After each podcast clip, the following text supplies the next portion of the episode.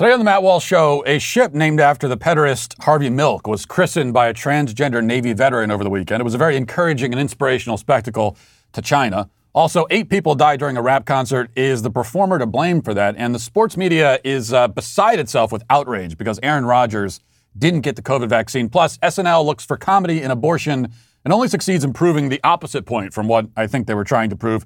And our daily cancellation today will be once and for all canceling equality. It's time, and we have to do it. We'll do all that and much more today on The Matt Walsh Show.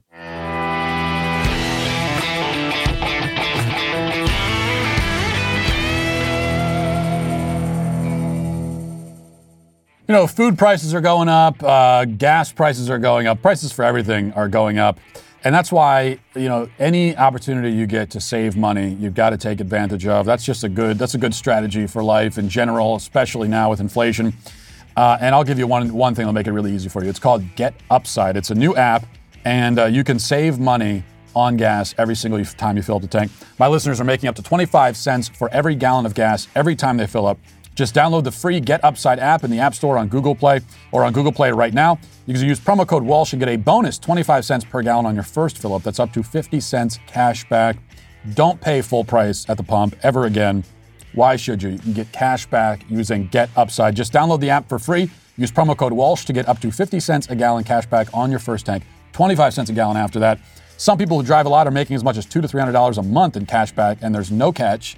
The cash back gets added right to your account, and it's really as simple and easy as that. So, what are you waiting for? Just download the free Get Upside app and use promo code Walsh to get up to 50 cents a gallon cash back on your first tank. That's code Walsh.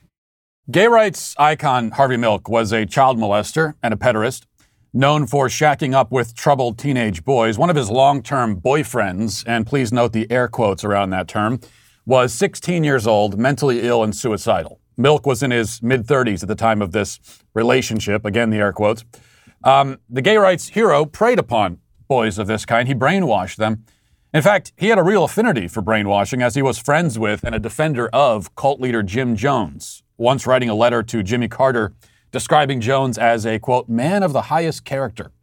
Milk had cult followers from the People's Temple working on his campaign, and most of them would go uh, just a few months later to commit mass suicide at a compound in South America. So that was Harvey Milk for you. But in spite of all this, in spite of Harvey Milk being essentially the Kevin Spacey of his time, but creepier, we're meant to celebrate and honor him because he advanced the gay rights cause.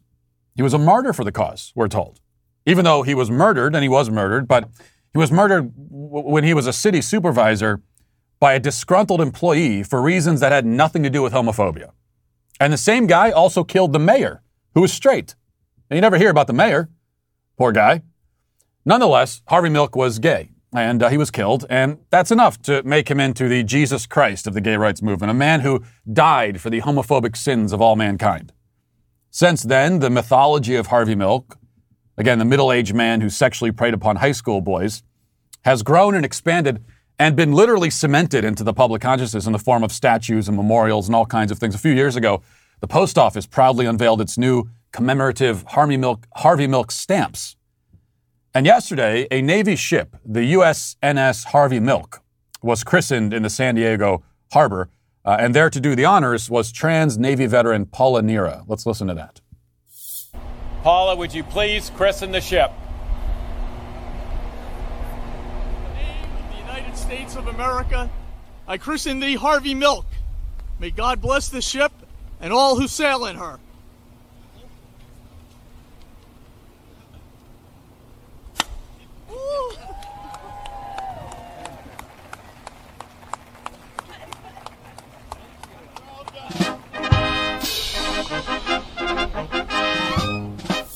Okay, wonderful. And Paulo there sounds and looks just like a woman, right? Now, the good news is that the uh, USNS Harvey Milk will one day soon become a very inclusive and progressive coral reef at the bottom of the Pacific when it's destroyed by China in our coming war. Indeed, on the same day that a biological male named Paula was christening a ship named after a child molester, The Hill published an article revealing that our government is unnerved, quote unquote, by China's growing military capabilities. From the article, it says America's defense establishment has watched threats from Beijing rapidly grow in multiple areas, including recent hypersonic missile tests, an expanding nuclear arsenal, strides in space and cyber, and seemingly daily threats to Taiwan. Quote, we're witnessing one of the largest shifts in global geostrategic power the world has witnessed. Joint Chiefs of Staff Chairman General Mark Milley said Wednesday when speaking about China's recent military advances. Quote, they are clearly challenging us regionally, and their aspiration is to challenge the United States globally. A potential shift in the global balance of power is worrisome to U.S. officials and lawmakers. Yes, worrisome. So worrisome that the Defense Department is preparing us for this inevitable confrontation with a world superpower by recruiting and promoting women, emphasizing tolerance and diversity, and focusing on the threat posed by the, you know, 25 white nationalists in the country, 23 of whom are federal agents, by the way. Worrisome indeed. But aside from the implosion of our military, which is right now collapsing under the weight of its own wokeness, it says something about our broader society that Harvey Milk is the kind of man we honor. You know, a person in San Diego, a spectator in San Diego over the weekend, might have witnessed the coronation of the Harvey Milk Love Boat and then walked downtown to pay respects at the George Floyd Memorial. All in a day, you know, nice, nice day out on the town. These are the sorts of people we pay tribute to now a cult loving pederast and a violent felon. And it's not just that both men were deeply flawed and guilty of horrific evils, though they were, is that neither achieved anything tremendously significant in their lives. And both are remembered today mainly because their deaths proved useful to the left. They are victims, and we are a culture which celebrates victimhood. Now, it would be, it would be bad enough if we were just tearing down the Columbus statues and military memorials, just taking the founders' names off of schools and so on. If this was a general reaction against quote unquote problematic historical figures, problematic because they were men and not angels, sinners and not gods, and the end result was that we, we don't memorialize or honor or remember anyone out of an overabundance of shame for our fallen nature and a belief that no man can possibly be worthy of such treatment and death.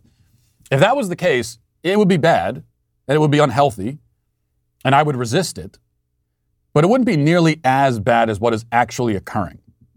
See, we're not experiencing a simple erasure of history as much as a reordering of it.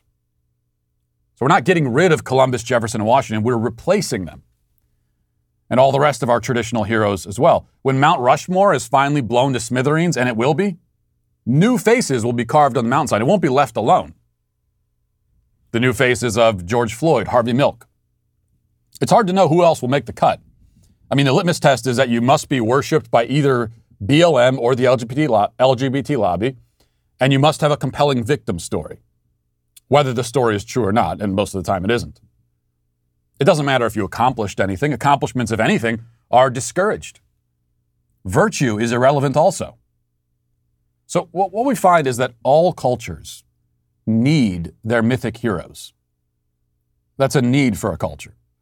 There's a reason why every human society since the dawn of civilization, and possibly even before that, has built monuments to its ancestors. It's an irresistible human impulse that we all have. We must have some idea about our past. You know, we cannot live in a pastless, futureless void. We have to know where we've been. We have to see the footsteps in the sand so that we know where to go. And what's true of individuals is also true of societies. You become what you admire. Until recently, we followed the footsteps of great men who achieved great things.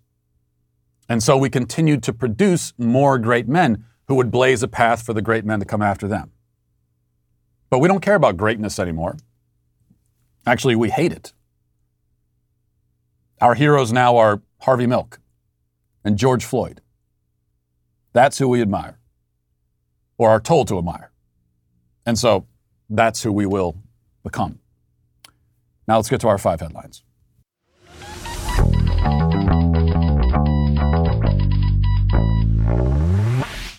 Well, as we get into the uh, holiday season, you're you, maybe you're maybe you're one of those people that thinks ahead of time for Christmas. What you, what gifts are going to get? Um, I'm of course more in the the realm of waiting until um, Christmas Eve or something.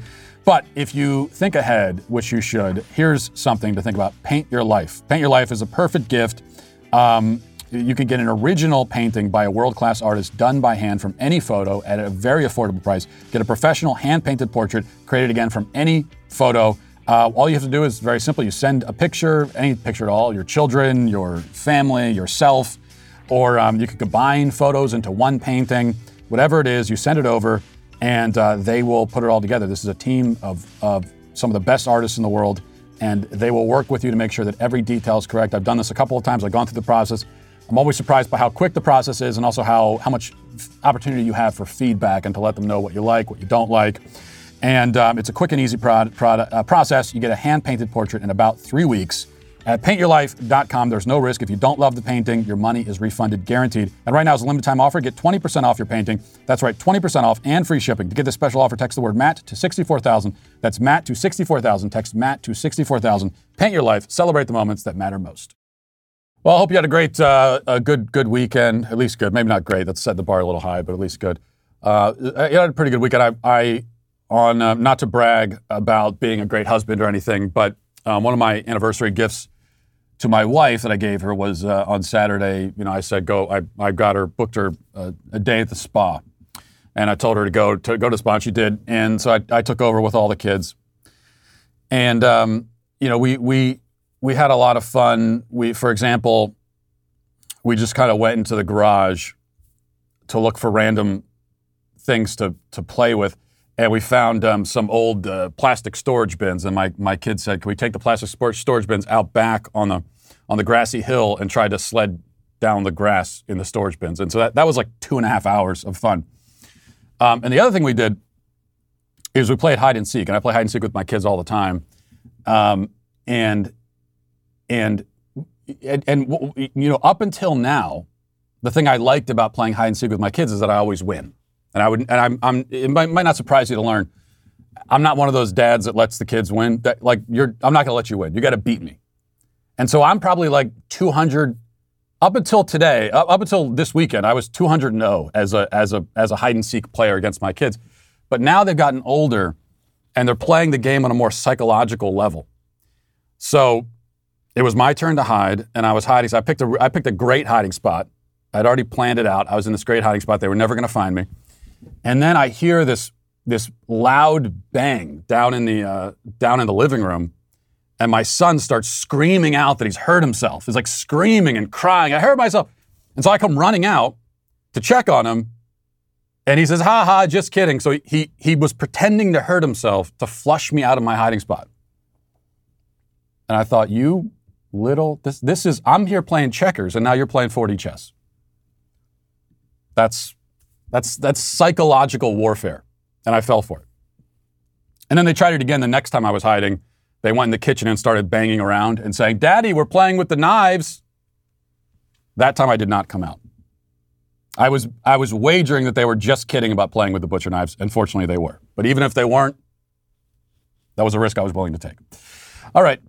We'll start with this from the Daily Wire. It says a sold out Houston music festival attended by an estimated 50,000 people turned deadly on Friday night after a headliner began to perform the Associated Press reported the crowd gathered for the two day event in NRG Park at Astroworld. Uh, they suddenly surged toward the stage during a performance by rapper Travis Scott. And he was not just the performer at this uh, Astroworld event. He, this, it's his event. He puts the event on. I believe he has a, an album named called Astroworld. So this is, this is his event that he puts on. And um, it says, quote, they started surging towards the stage, squeezing fans so tightly together that they could not breathe or move their arms and killing eight people in the chaos, hospitalizing several others. According to the outlet, as a timer clicked down to start the performance, the crowd pushed forward. Uh, Nick Johnson, a high school student who attended the concert, told the AP everyone was passing out around you, everyone was trying to help each other, but you couldn't move, you couldn't do anything, you can't even pick your arms up. It just got worse and worse. Now, keep in mind, eight people. And I mean, this is this has been a, a, pretty big story in the news. I don't know how it's not a bigger story than, than, than it's being treated. Eight people, mostly kids, died at a concert. But remember, you know, uh, prior to, to this, what I think was considered the deadliest and most um, catastrophic music festival ever was Woodstock 99. Um, and, uh, and in that, I, I, believe that was like a, a, two or three day festival. There was 100, 200,000 people there, and three or four people died. And it was a big deal at the time. I can remember it distinctly. Yeah, three or four deaths with that many people. This is eight people in a crowd of 50,000 in a span of a couple hours died. Uh, officials called off the event about 40 minutes after law enforcement observed concerts, concert goers going down. Authorities said a mass casualty incident had occurred at 9:38 p.m. According to the Houston Chronicle, concert attendees said Scott appeared to play his whole set and finished at 10:15 p.m. And uh, Travis Scott is uh, the boyfriend or whatever. I don't think they're married of Kylie Jenner, one of the Kardashians. Um, there, there's there are a lot of weird reports coming out of this concert, and I, I don't know how much of it is true or not. One thing that you heard early on, kind of the rumor circulating online, is that people were being injected with some unknown substance, and this has been at least partially confirmed. There was there was a security guard who was briefly rendered unconscious after feeling a prick uh, on his neck. And then he was they, they woke him up and they found markings where he had been injected by somebody. And there were also reports of many, uh, at least several people going into cardiac arrest. It's not clear if that happened during this surge or before it, or if it had something to do with what sparked it to begin with. But you had people being injected with drugs, apparently, other people being trampled to death. And the videos that you see online now, and I'm not going to play them, but you can go you can go find these videos. There's many of them circulating. Travis Scott is up there continuing the performance. Now, early on, I read reports saying that he stopped, he stopped multiple times to try to tell the crowd to back up. That was the report anyway. That's the claim. I have not seen any videos of Travis Scott stopping the concert. Doesn't mean he didn't do it. I haven't seen those videos. The videos I've seen show Travis Scott up on the stage while there are kids collapsing all around and medics rushing into the crowd. And he's, he's continuing to perform. But now he says that he's very upset about it, and uh, and he put out a kind of a statement on Instagram the next day talking about how devastated he is. And uh, I don't know. You watch this and tell me if you find it to be sincere. I just want to send out prayers to the to the ones that was lost last night. We're actually working right now to identify the families so we can help assist them through this tough time. You know, my fans, my fans like, my fans really mean the world to me, and I always just really want to leave them with a positive experience. And anytime I can make out, you know, anything that's going on, you know, I, you know, I stop the show and, you know, help them get the help they need. You know, um, I could just never imagine the severity of the situation. Yeah, I, I find the, his reaction uh, somewhat unsettling. I, I, don't, I don't really. Eight people just died in front of you, man, at, at your concert. Eight kids were just trampled to death, and this is this is his reaction. It sounds like he's,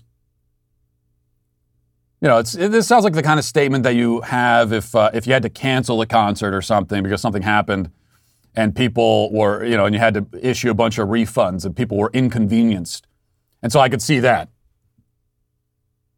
Yeah, really, really sorry about that. Uh, you know, really, really, really unfortunate. When I watch that, especially as he's he's not taking his hands off his head the entire time. That's kind of a tell, also, that someone's not being entirely sincere. You know, they keep rubbing their face and everything, so he's got all those tells. But it, it, it's and, and he, he does it in black and white. He takes the time to change the filter on it to make it black and white. This is someone, it seems to me, trying to seem devastated and saying that they're devastated, but doesn't really seem that way to me.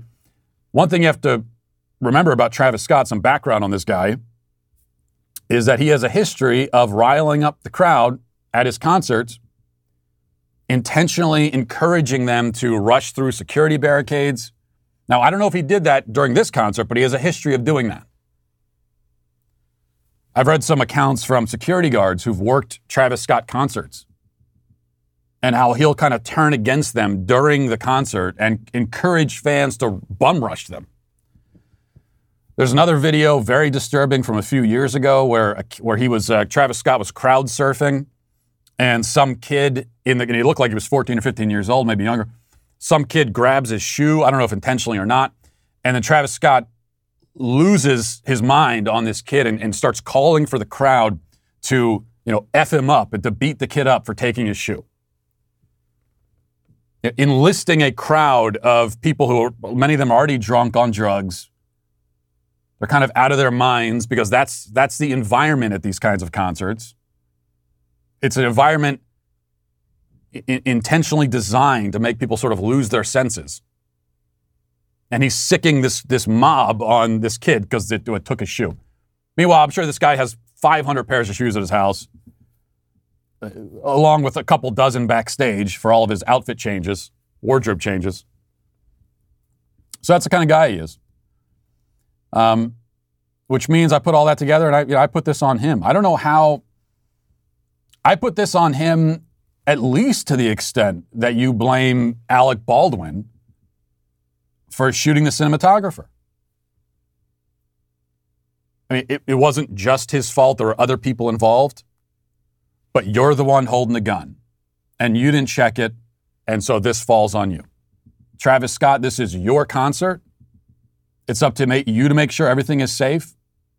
At the very least, if eight people die, it means that this was a massive failure in planning and logistics and making sure you had enough security there. And that goes to you. You throw an event and eight people die because, at, at a minimum, because, because of poor planning. Yeah, this guy should be arrested and charged already. Shouldn't even be a discussion.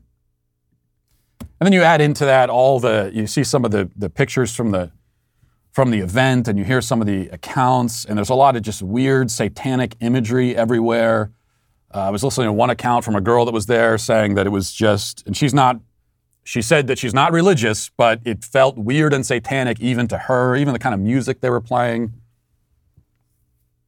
And all of this stuff is designed to make, as I said, it, it kind of makes people lose their senses, lose their mind in, in a certain way. Uh, and it's designed to have that effect. And then you add in all the drugs and everything, even more so. Um, all right, let's move on to this. Aaron Rodgers, the quarterback of the Green Bay Packers, got COVID. And the assumption immediately, once he was diagnosed with COVID, is well, well, that means that he wasn't vaccinated. Which that's not a safe assumption because we know that vaccinated people get COVID all the time. In this case, it turns out that, yeah, he wasn't vaccinated. Now, he had previously said earlier or before the season, when he was asked about it, he said that he'd been immunized. But um, he didn't specifically say that he got the vaccine. Everyone took that to mean that he got the vaccine. And now it turns out that he didn't. He admitted that he didn't get it. And this has made the media very, very upset at Aaron Rodgers. He is public enemy number one in sports. And so if you watched football yesterday or over the weekend, you saw a lot of segments like this. Here's Terry Bradshaw, former quarterback himself in the NFL, now a, a NFL commentator. Um, here he is addressing Aaron Rodgers, and, and Terry Bradshaw's like on the verge of tears because Aaron Rodgers didn't get vaccinated. Let's listen to this. I'd give Aaron Rodgers some advice. It would have been nice if he'd have just come to the Naval Academy and learned how to be honest. Yeah. Learn, learn not to lie because that's what you did, Aaron. You lied to everyone. I understand immunized. What you were doing was taking stuff that would keep you from getting COVID-19. You got COVID-19. Ivermectin is a cattle dewormer. Sorry, folks, that's what it is. We are a divided nation politically. We're a divided nation on the COVID-19, whether or not to take the vaccine. And unfortunately, we've got players that pretty much think only about themselves. And I'm extremely disappointed in the actions of Aaron Rodgers. I'm not mad. I'm disappointed. You lied to us, Aaron. You lied to us. Uh, do you think maybe if he did lie, and I'm not saying I necessarily agree with that characterization, but if he did, maybe it's because you're not owed the truth, Terry Bradshaw? Why should you be told? If I if I lie to you about my medical history, it's because you have no business knowing that. If someone on the street comes up to me and says, "Hey, have you have you taken this drug or got this medicine?" Uh, I, I could say whatever I want. Sure, I took it. You don't have any moral right to be angry if you find out that I wasn't telling the truth later. You lied to me. Well, how, how, it's none of your business. Why are you asking the question? Why is it Terry Bradshaw's business whether Aaron Rodgers got the vaccine? we're so accustomed to this now, to demanding that people reveal their medical history, at least as it, as it concerns COVID, that many people have come to see this as, as normal. It's not. It's none of your damn business. If Aaron Rodgers lied to me as a member of the public about his vac- vaccination status, I don't care. Because I don't care if he got the vaccine or not to begin with. Okay, the thing about um, the thing about the truth is that given the uh, the circumstance, you're not always owed the truth. Like there are private pieces of information about a person's life and their history and the things they do with their body where that's that's not a truth that you're owed. They don't owe that truth to you. Now, whether that justifies lying, well, that's a whole ethical, interesting debate that we can have. But you certainly are not, Terry Bradshaw is not owed that piece of information. And meanwhile, you can't help but make the comparison here because Aaron Rodgers is getting killed by sports media right now. And you also have to understand that this is, it, it it's pretty rare for them to do it. It, take, it usually takes a lot for for NFL commentators and for ESPN to go after the most high profile stars. And one of the reasons why they usually don't do it is because they're all friends. And so it's awkward. And so that's, that's why they don't criticize each other. But also because these are, you know, Aaron Rodgers makes Terry Bradshaw a lot of money because he's an NFL commentator. And people tune in, people don't tune in to, to hear NFL commentators for them. If people are interested in football, then they're going to be interested in what the commentators have to say. Aaron Rodgers is one of the guys that makes people interested in football. So he's a highly bankable star. He makes a lot of money for all these people. They all know him and are friends with him. And, uh, and so normally they let a lot slide. It is pretty unusual to hear something like what you just heard. It's so unusual that um, when another NFL superstar quarterback by the name of Deshaun Watson of the Houston Texans, when he was accused of rape by like 20 women or more than 20 women, we have not seen any moments like what you just saw there with Terry Bradshaw. They talk about it's it is discussed a little bit, and they're very circumspect about it. And they say, "Well, we got to do the investigation, and we'll see this and that." And there haven't been any moments like that. Um, Henry Ruggs is a, a NFL wide receiver of the Las Vegas Raiders. Last weekend, he got drunk and drove his car 156 miles an hour and slammed into another car and killed somebody. And there were no moments like that.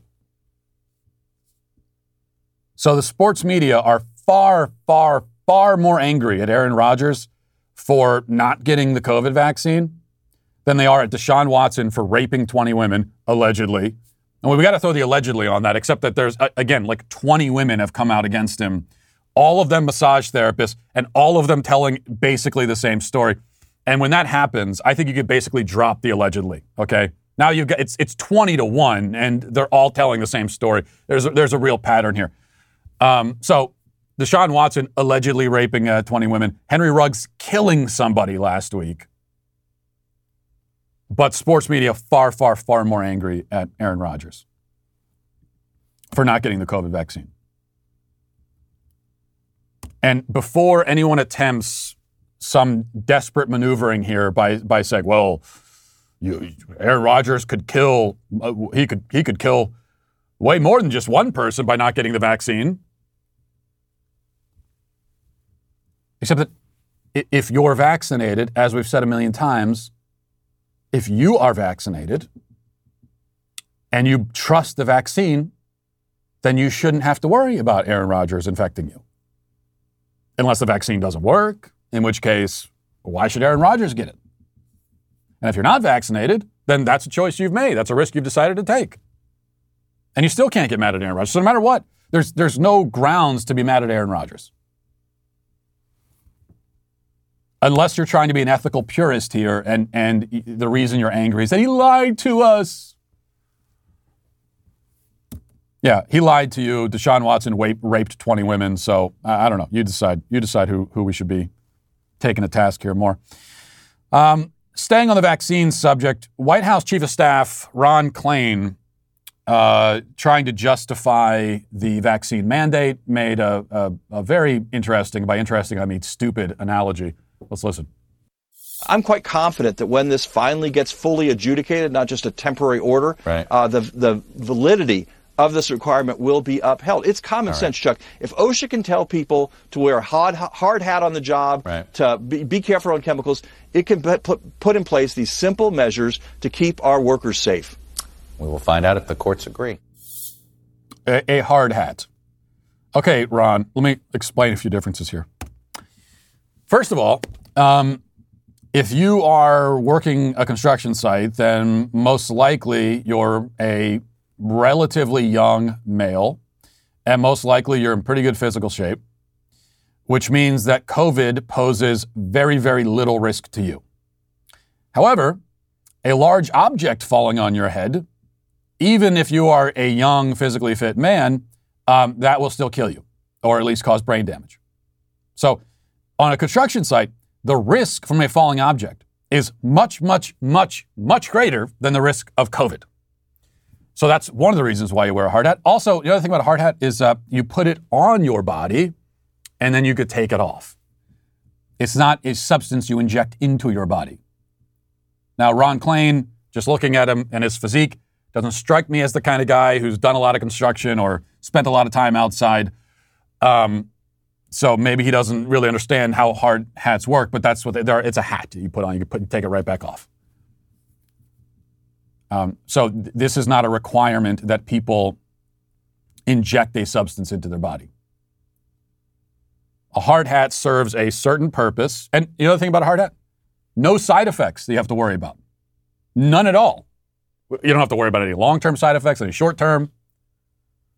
Except it gives you hat hair. Okay, so that's the side effect of a, of a, of a uh, hard hat, is that it gives you hat hair and your, your hair looks a little bit weird when you take it off. That's the side effect as opposed to any any drug that you put in your body, there are going to be many more significant side effects than that potentially for any drug that you take, to include the COVID vaccine. Um, but th- this is they've they've been grappling around for analogies. Really, this whole this whole time, hard hat, or a lot of times you'll hear the well, it's like wearing a seatbelt thing. But there's no analogy that they can, re- none of the analogies work. Because all the analogies they reach for, they're looking at, you know, temporary minor measures where you're doing something, you're taking a, a safety measure for a specific purpose. Um, and the amount that it mitigates your risk is a measurable thing. And it's just, it's not analogous to taking a drug, and especially to the government forcing you to take a drug. One other clip I want to play kind of on the same um, point here. Do we even have this? I think we do. Oh, yeah, we do. Rochelle Walensky, she's the CDC director.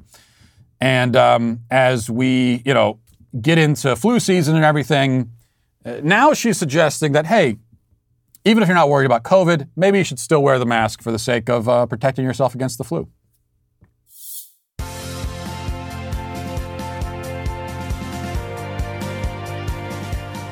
The evidence is clear.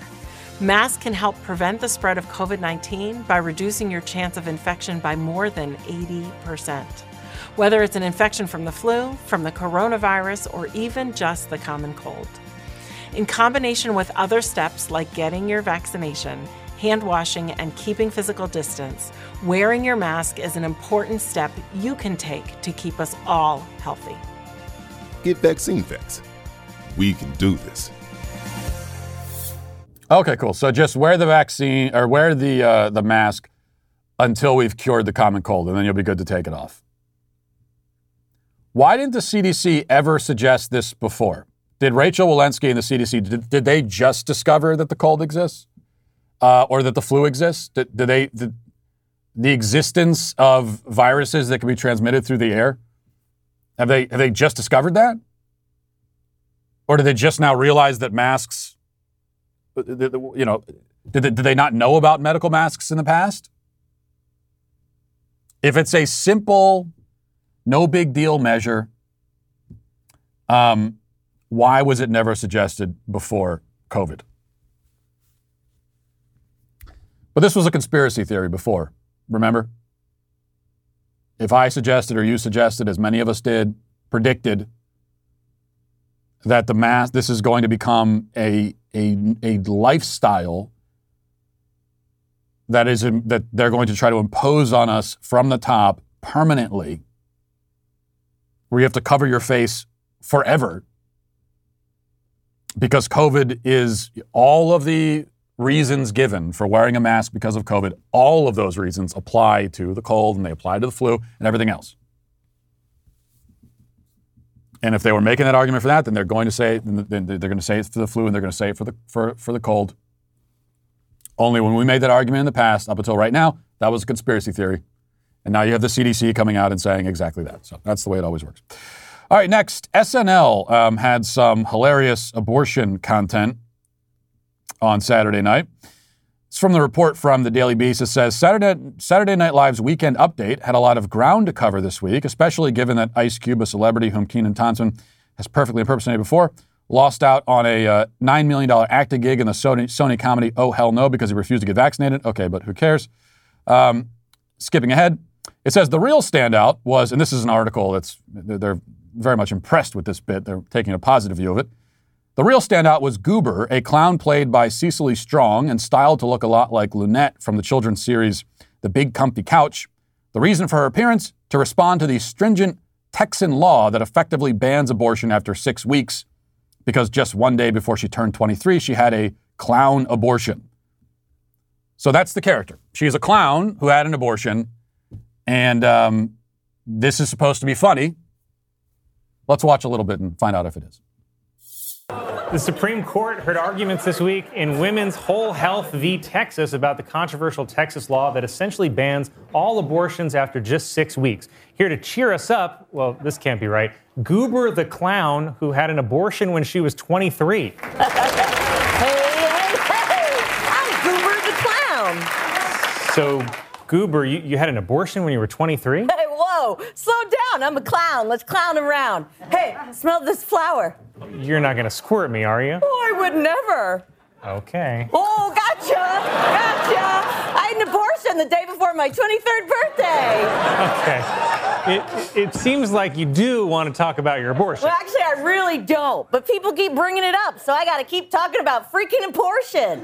But it's a rough subject, so we're going to do fun clown stuff to make it more palatable. Whee! Hey, who wants a balloon animal? You want a giraffe? Okay. You, you don't have to do this, Cecily. Cecily, I'm Goober. And I wish I didn't have to do this because the abortion I had at 23 is my personal clown business. But that's all some people in this country want to discuss all the time, even though clown abortion was legalized in Clown v. Wade in 1973. Here. Hmm.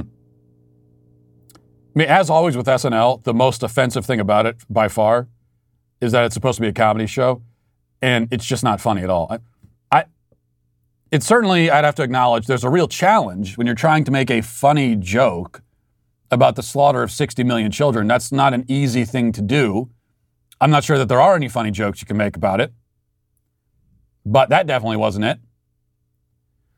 Um, and in you know, we hear from from the, cl- the from the goober the clown well, I, and this is what we always hear. This is the, the line we always hear from pro abortion, especially the feminists. Well, I don't want to talk about it. Why do you guys keep talking about abortion?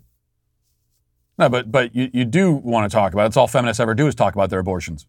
Like they walk they walk through the streets shouting, I got an abortion, everyone, I got an abortion. Let me tell you about my abortion. But then, as always, if you say, well, you know, I really don't think you should have got that abortion, that's not a good thing. Why are you talking about my abortion? This is my business. Why are you so obsessed with it? Why are you obsessed with my body? I'm not even, sh- I'm not sure even what point they were, were trying to reach here because I take two points away from it, from this bit.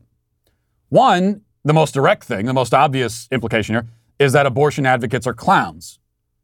And I agree with that. Um, but then there's also, you know, what you find here is this kind of classic image of the uh, you know the, the tears of the clown, right? The clown who puts on this kind of wacky persona and they put the wig on, they put the nose on and everything, but they're hiding their deep despair. That's the classic image of, of the clown. And that is, in fact, what lots of post abortive women do. And especially post abortive women who are shouting their abortions, the feminists, the pro the abortion advocates. Okay? You spend any time around, you go to a, a conference of, of you know, a, a feminist conference, Planned Parenthood or something. I wouldn't recommend it. But you're going to find nothing but the but Goober the clown there, a bunch of goobers running around. All of them talking about how great it is that they got an abortion, how happy they are about their abortions. Isn't it so wonderful? But this is an act of massive overcompensation. They're trying to hide the, the deep despair and loneliness that they feel.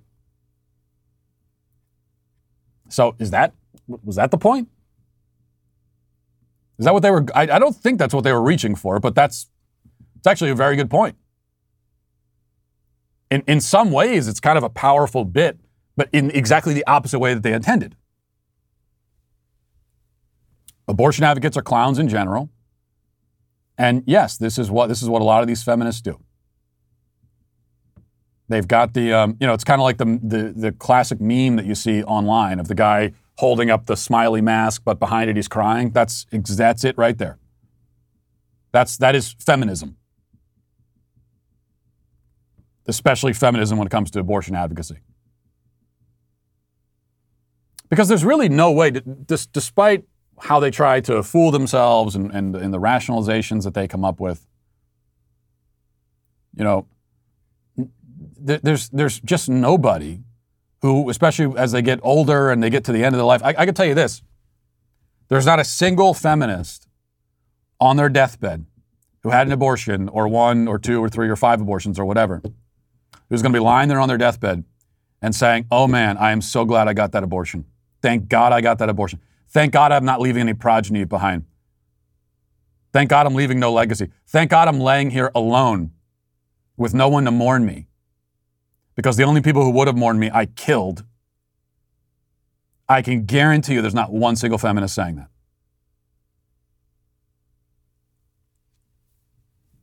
That's all, it's always a good litmus test.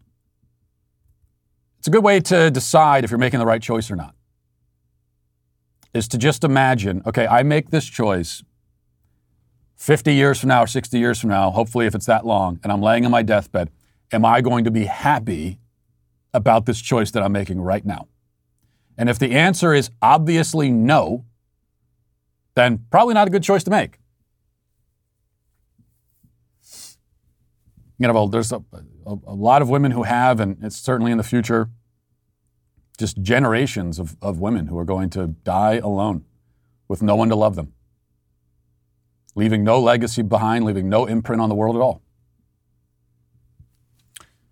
It's pretty sad. That's a, that, is, that is a very sad thing. Um, all right, let's finally finish with this a little bit, uh, a little bit more lighthearted. This is from the Daily Mail. It says, this is the report anyway. Again, I, I report, you decide, okay? It says, He's supposed to be committed to reducing emissions, but when President Joe Biden produced a little natural gas of his own at the COP26 summit, it was audible enough to make the Duchess of Cornwall blush. Uh, an informed source has told the Mail on Sunday that Camilla was taken aback to hear Biden break wind as they made polite small talk at the global climate change gathering uh, last week. The source said, quote, it was long and loud and impossible to ignore. Camilla hasn't stopped talking about it. So, you know, I don't. I don't know what's going on. It's almost like we. It, it's almost like there's a 78 year old man in office. I'm not sure, but he's this guy, according to the reports anyway. He's he's just and farting all over Europe. It's a real problem here, especially with you know with with pollution being the being being as bad as it is. He's he has crop dusted all of Europe. What, what's, what's happening? Well, again, I know what's happening. He's, a, he's an old man. And there's no way, like, there's no, there's no, and I'm, I'm just trying to imagine, first of all, I, I need to know more about this, okay? Because even in the Daily Mail report, I read the whole report with great interest, and then it kind of moves on and it talks about the climate change summit. It doesn't, doesn't give us any more information. I need to know more. Because Joe Biden is standing there allegedly, and he lets out this massive fart that goes on for minutes, apparently. Does is there a pause in the conversation? Or does he blow through it and keep talking, pretending that it's not happening? Is there any acknowledgement of the fart after the fact? It sounds like he does this a lot. You know, hopefully, he's he's kind of got accustomed. He, he knows what what tactics to use to distract from what's just happened. I don't know. A lot more information that we need. But this this just makes us proud as Americans, doesn't it? No, one one weekend he uh, poops his pants in front of the Pope, allegedly. The very next weekend, he's farting in front of the Duchess of Cornwall, of all people. Makes me very pl- proud to be an American. All right, now time for the comment section.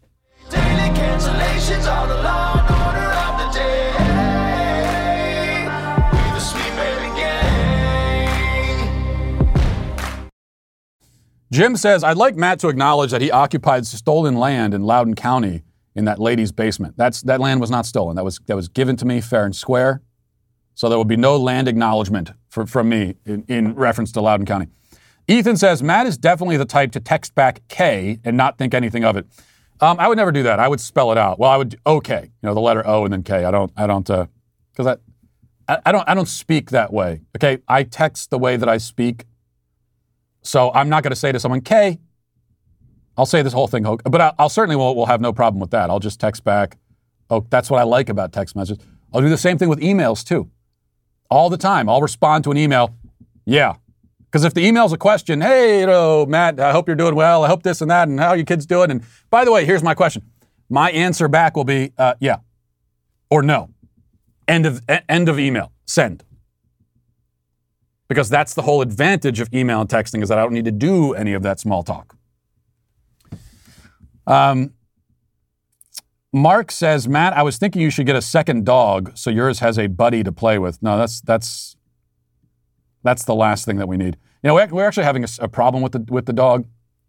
At least it's a problem for me. I'm going to throw this out there. If there's any dog whisperers, this is a serious thing. If there's any dog whisperers in the audience, maybe you can give me your, your insight.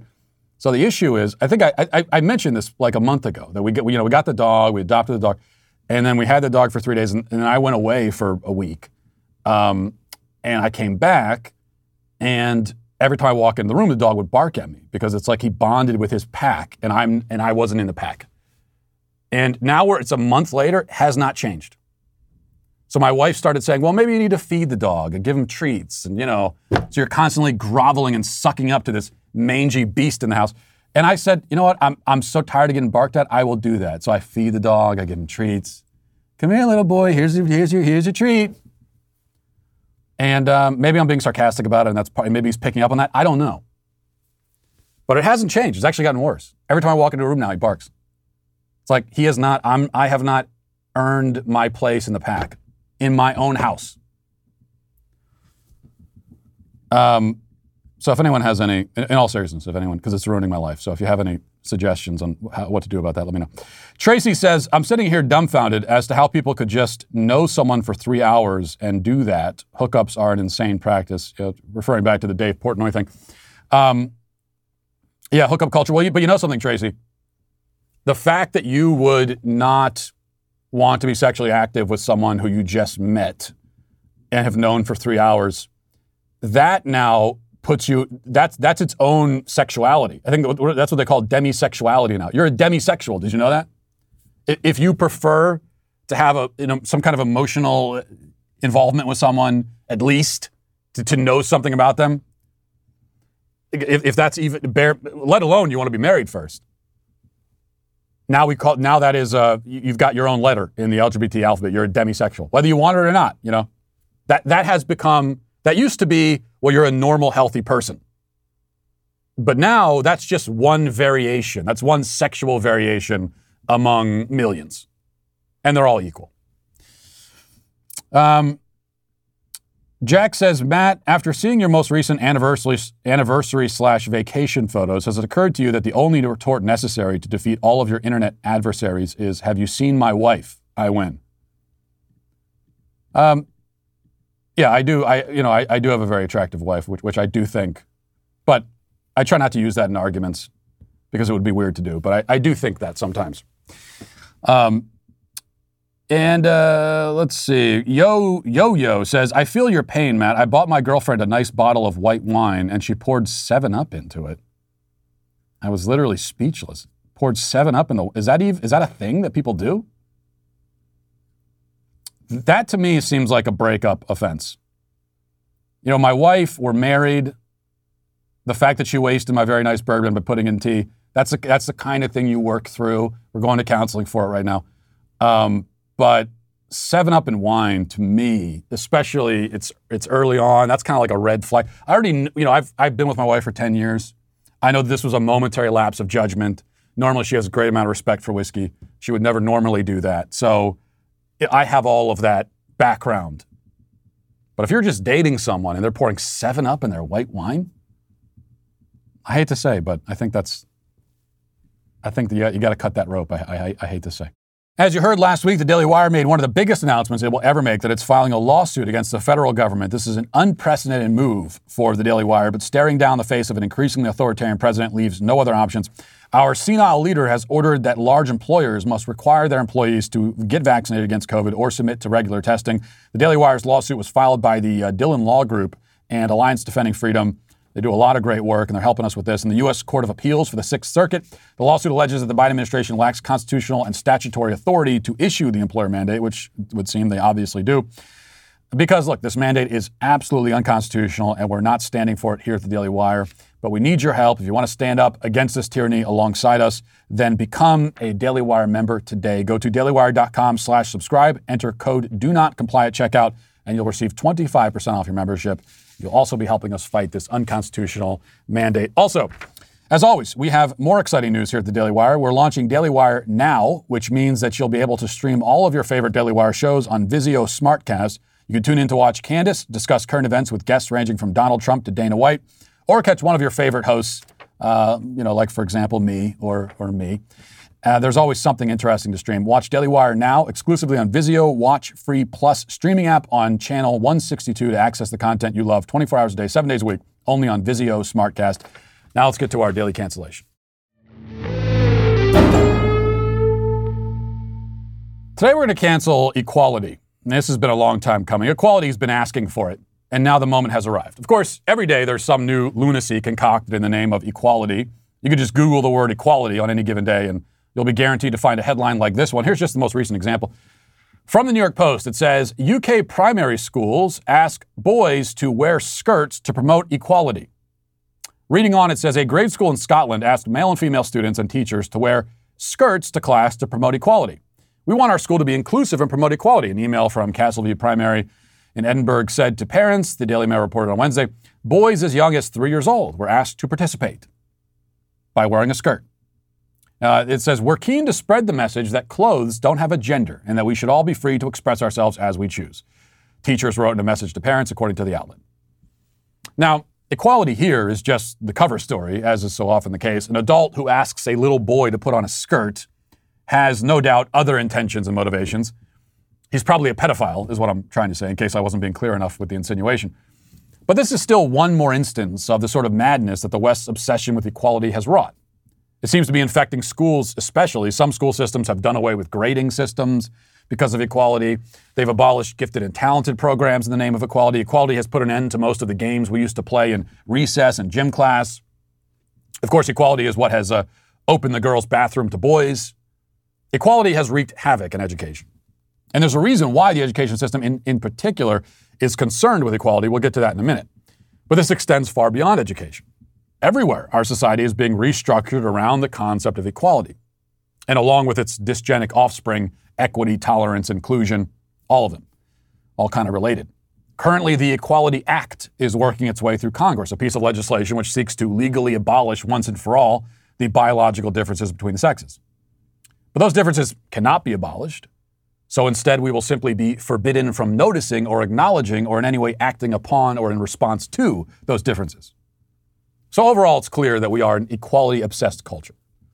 Before we talk about why equality obsession is bad, it should be, and I think it would be illuminating and useful to discuss why the obsession exists in the first place. Where did it come from? You know, why, why are this society's past, you go, you go through human history, um, you, you, didn't have this. Um, but why, why for us? Why are we so obsessed with equality? That's, that's a large question, not one that I can answer completely during this segment, but here are two major factors. First, we are a self obsessed, narcissistic culture. And equality, ironically, is a major concern of self obsessed, narcissistic people because they wield equality as a negative force. They're constantly worried that other people are advancing beyond them, succeeding more than them, getting more out of life. And so they call for equality as a means to chop everybody back down to their level. You'll notice that so often the person calling for equality is not calling for others to be raised up to his level, but for everyone to be lowered down to his level. Equality is kind of a weed whacker cutting the blades of grass that grow higher than the rest. And it's often the lower blades pointing to the higher ones and saying, Get him, cut him down to size. It's not fair that he's growing faster and higher than me. We know that leftism is the religion of self worship. It's an ideology of narcissism. And so it's no surprise that a society dominated by leftism would also be preoccupied with equality, with especially negative equality of this kind. The second factor can be found on the other end of the spectrum. It kind of approaches from the opposite direction. While equality is very often a tool used by narcissistic losers to prevent others from succeeding, it can also be born from confused and misplaced empathy. So like I said, this is kind of the opposite thing here. This is where much of the equality in the school system originates. Not the Scottish kids wearing skirts. As I said, that's just pervert teachers using equality as a cover. But the erasing of grades, the abolition of playground games, um, the abolition of gifted and talented programs, and so on. That is all, at least partly, misdirected empathy. And you find it in the school system so prominently because the school system is run by women. Okay, this is the part that Media Matters is going to love. So make sure you click this part, guys. Equality is, in many ways, a feminine virtue. It's a woman's virtue. It's something women tend to care about much more than much more than men. Women are more worried about, you know, making sure that things are fair, that things are equal, that nobody feels bad about themselves, and nobody gets hurt emotionally or physically. That, that's something that, that women tend to be concerned about. Um, much more than men. Men are more competitive. They're more results oriented. They're much more likely to take a, you know, may the best man win approach. But as men are driven more and more out of education, this voice, the voice that says to the crying child who got his nose bloody during dodgeball, hey, rub some dirt on it, you'll be fine. Now get back out there and try to win the next round. That voice has been almost entirely silenced. Now a kid gets his nose bloodied playing dodgeball, and so we say, no more dodgeball for anybody. It's over. Now we have a system where there's almost no competition, no harshness at all, no toughness, no winners or losers. Kids are coddled, they're mothered, they're pampered, and they're not remotely prepared for the realities of life. It's not just in the education system. As men are minimized more and more, replaced, driven out of positions of leadership, and so on, all that means is that our society will be increasingly revolving around feminine concerns like equality, tolerance, inclusion. You find this in parenting as well. You know, you need the balance in parenting. You have the, the mother who typically is, again, going to be very concerned about, about making sure things are fair, uh, it's going to be the, the much more empathetic voice, and you need that. That's very important. But you also need the masculine fatherly voice that embraces competition, that embraces risk taking. You know, that the kid scrapes their knee and he's not going to run over immediately. He's going to say, No, get, get back. You don't, need, you don't need to cry about that. You'll be fine. Get back out there. Children need both. But you know, increasingly, as, as men as we have fatherless homes and, and families where there's no where there's no uh, masculine presence, kids don't have that balance. So why is it a problem? You know, what's wrong with equality? Well, the problem with equality is that it's a fiction. It's a mythology. There is no equality in the world. The only place where equality is, is supposed to exist is in the legal system. Okay, we're supposed to all be equal under the law, meaning that nobody is granted special treatment or favors. But even there, it's still really a fiction. We do not have a legal system that treats everybody equally, and we never have, and we probably never will. It is at best a theoretically attainable ideal in the legal system. We're probably never going to get there, but we should try. I agree with that. Outside of that realm, equality neither exists nor is it attainable nor desirable because everyone is different. Everything is different. You will not find two apples in a barrel that are the same or two grains of sand on a beach, much less two people. Take two people at random and compare them, and one will be uglier, fatter, dumber, less virtuous, less creative, less generous, etc. Hopefully, all of those lesser qualities will not be found in the same person, but you never know. We're all a mixed bag, and for some of us, the mixture is better than others. This is all undeniable. The advocates for an equal society, a society where sameness is opposed upon us from the top, from people who are themselves above us, unequal, by the way, these advocates know that we're not really equal, yet they argue that we should live as though we are. Our system should be built upon the false assumption of equality. Equality is a story that they tell, and they insist that we live as though the story is true, even though we know it isn't. In the most extreme kind of example, you know, you've got like a man who identifies as a woman and harasses and harangues lesbians who don't want to sleep with him. He'll say that he's equal to, the same as biological women, and so they ought to be attracted to him the same way that they're attracted to other women. But they're not, because equality is a story, it's a stage play. And the equality advocate demands that everybody play their part, go along with the script, even if it's all fictional. So that's my issue with equality when you boil it down. It's a lie. We're not equal. We weren't really created equal either, with all due respect to Thomas Jefferson. We're equal in a very abstract and spiritual sense, in the sense that we all have dignity and worth as human beings, sure. But outside of that, we were created very unequal, very different, with vastly different qualities, characteristic traits, and abilities. And thank God for that. Imagine how boring and dismal and pointless life would be if everyone you encountered was merely a carbon copy of yourself. Imagine if there was no one better than you on earth, no one to look up to or admire, no role models. That's the leftist utopian vision. But the vision is a nightmare. And it's not real, and never can be. And we should stop pretending that it is. And that's why Equality Today is canceled. A segment that I'm sure will garner rave reviews, and everybody will agree with me. Um, and we'll leave it there for today. Thanks for watching. Thanks for listening. Have a great day. Godspeed.